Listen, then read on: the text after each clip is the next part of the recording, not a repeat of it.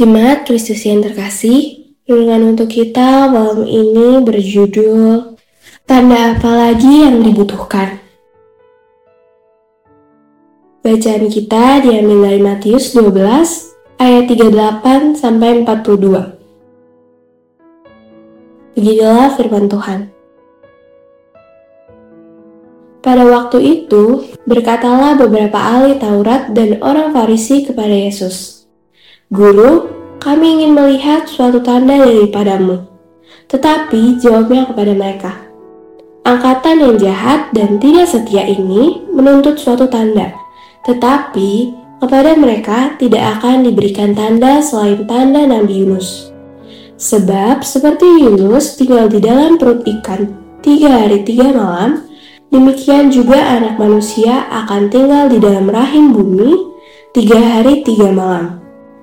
Pada waktu penghakiman, orang-orang Niniwe akan bangkit bersama angkatan ini dan menghukumnya juga.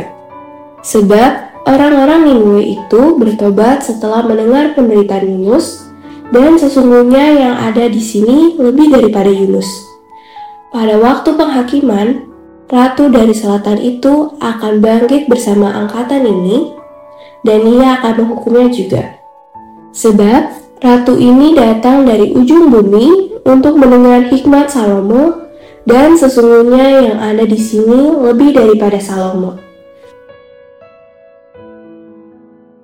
Sebelumnya, kita harus memahami terlebih dahulu kalau bangsa Israel adalah bangsa yang menyukai peristiwa-peristiwa yang tidak biasa untuk dijadikan sebuah tanda untuk satu atau beberapa kejadian yang luar biasa.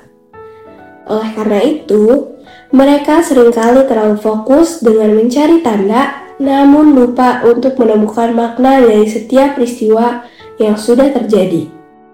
Bisa jadi kita juga suka dengan tanda-tanda melalui peristiwa-peristiwa ganjil tersebut. Namun, kalau kita renungkan, apa manfaatnya untuk kita? Seringkali hanya sedikit, bahkan tidak ada.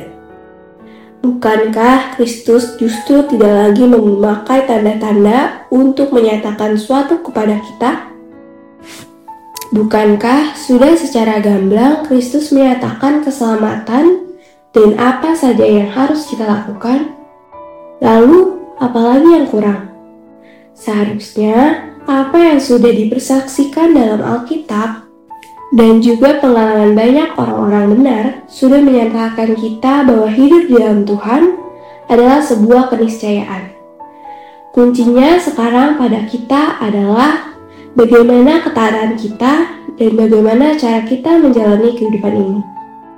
Apakah masih mencari hal-hal tanah atau sudah berfokus untuk menyatakan kehendak Tuhan? Jangan sampai kita harus menghadapi penghakiman terlebih dahulu, baru kita mau sadar akan kasih Allah. Selamat menjalani hidup dalam terang kasih Tuhan. Demikianlah renungan malam ini. Semoga damai sejahtera dari Tuhan Yesus Kristus tetap menguati dan pikiran kita. Amin. Jemaat yang terkasih, marilah kita bersatu hati menaikkan pokok-pokok doa yang ada dalam gerakan doa 21 GKI Sarwa Indah. Marilah berdoa.